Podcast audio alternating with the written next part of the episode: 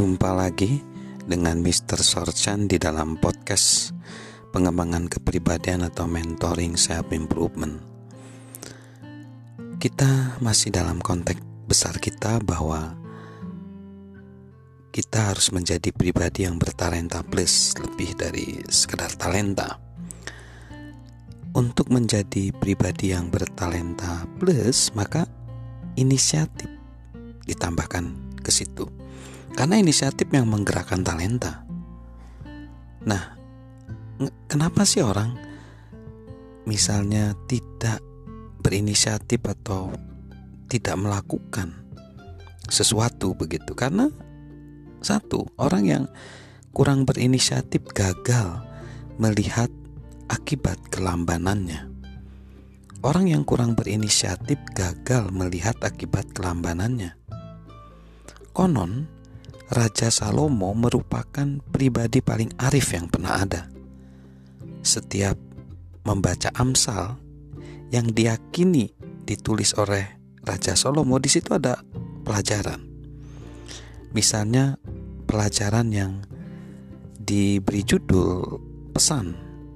Hai pemalas, pergilah kepada semut. Perhatikanlah lakumu dan jadilah bijak. Biarpun tidak ada pemimpinnya, pengaturnya atau penguasanya. Ia menyediakan rotinya di musim panas dan mengumpulkan makanannya pada waktu panen. Hai pemalas, berapa lama lagi engkau berbaring? Bilakah engkau akan bangun dari tidurmu? Tidur sebentar lagi, mengantuk sebentar lagi.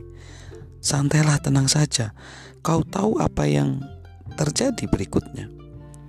Maka datanglah kemiskinan seperti seorang penyerbu dan kekurangan seperti orang bersenjata. Seorang pengabdi masyarakat dan pakar ekonomi Sir Josiah Stem berujar, mengelak dari tanggung jawab itu memang mudah, tetapi kita, tetapi kita tidak dapat menghindari akibat mengelak dari tanggung jawab tadi. Benar sekali.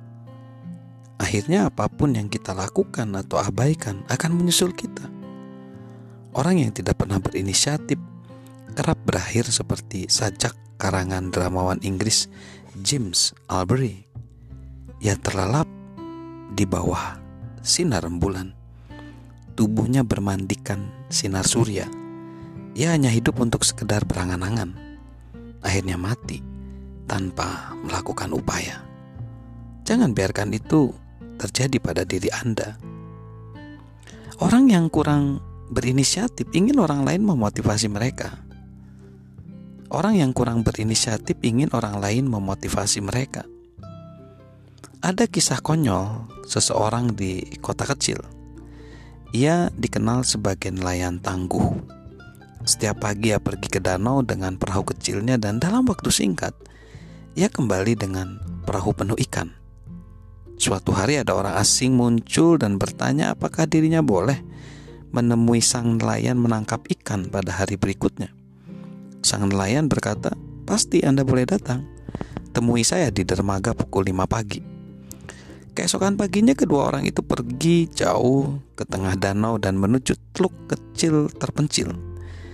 Ketika berlayar, orang kecil itu memperhatikan sang nelayan tidak punya galah atau peralatan lainnya kecuali kotak pancing berkarat dan jaring. Setelah nelayan mematikan motor perahunya, dia membuka kotak pancing dan mengeluarkan sebatang dinamit.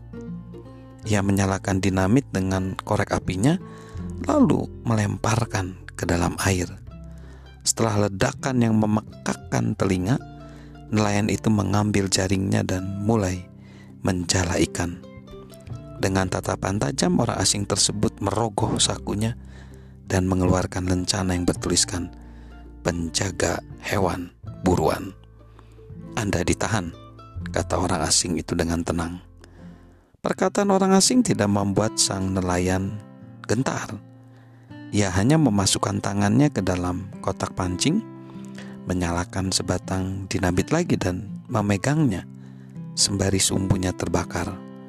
Kemudian sang nelayan menyerahkan dinamit tersebut kepada orang asing tadi seraya berujar, jadi, Anda hanya akan duduk di sana atau akan menangkap ikan. Orang sukses tidak membutuhkan sumbu bakar untuk memotivasi mereka.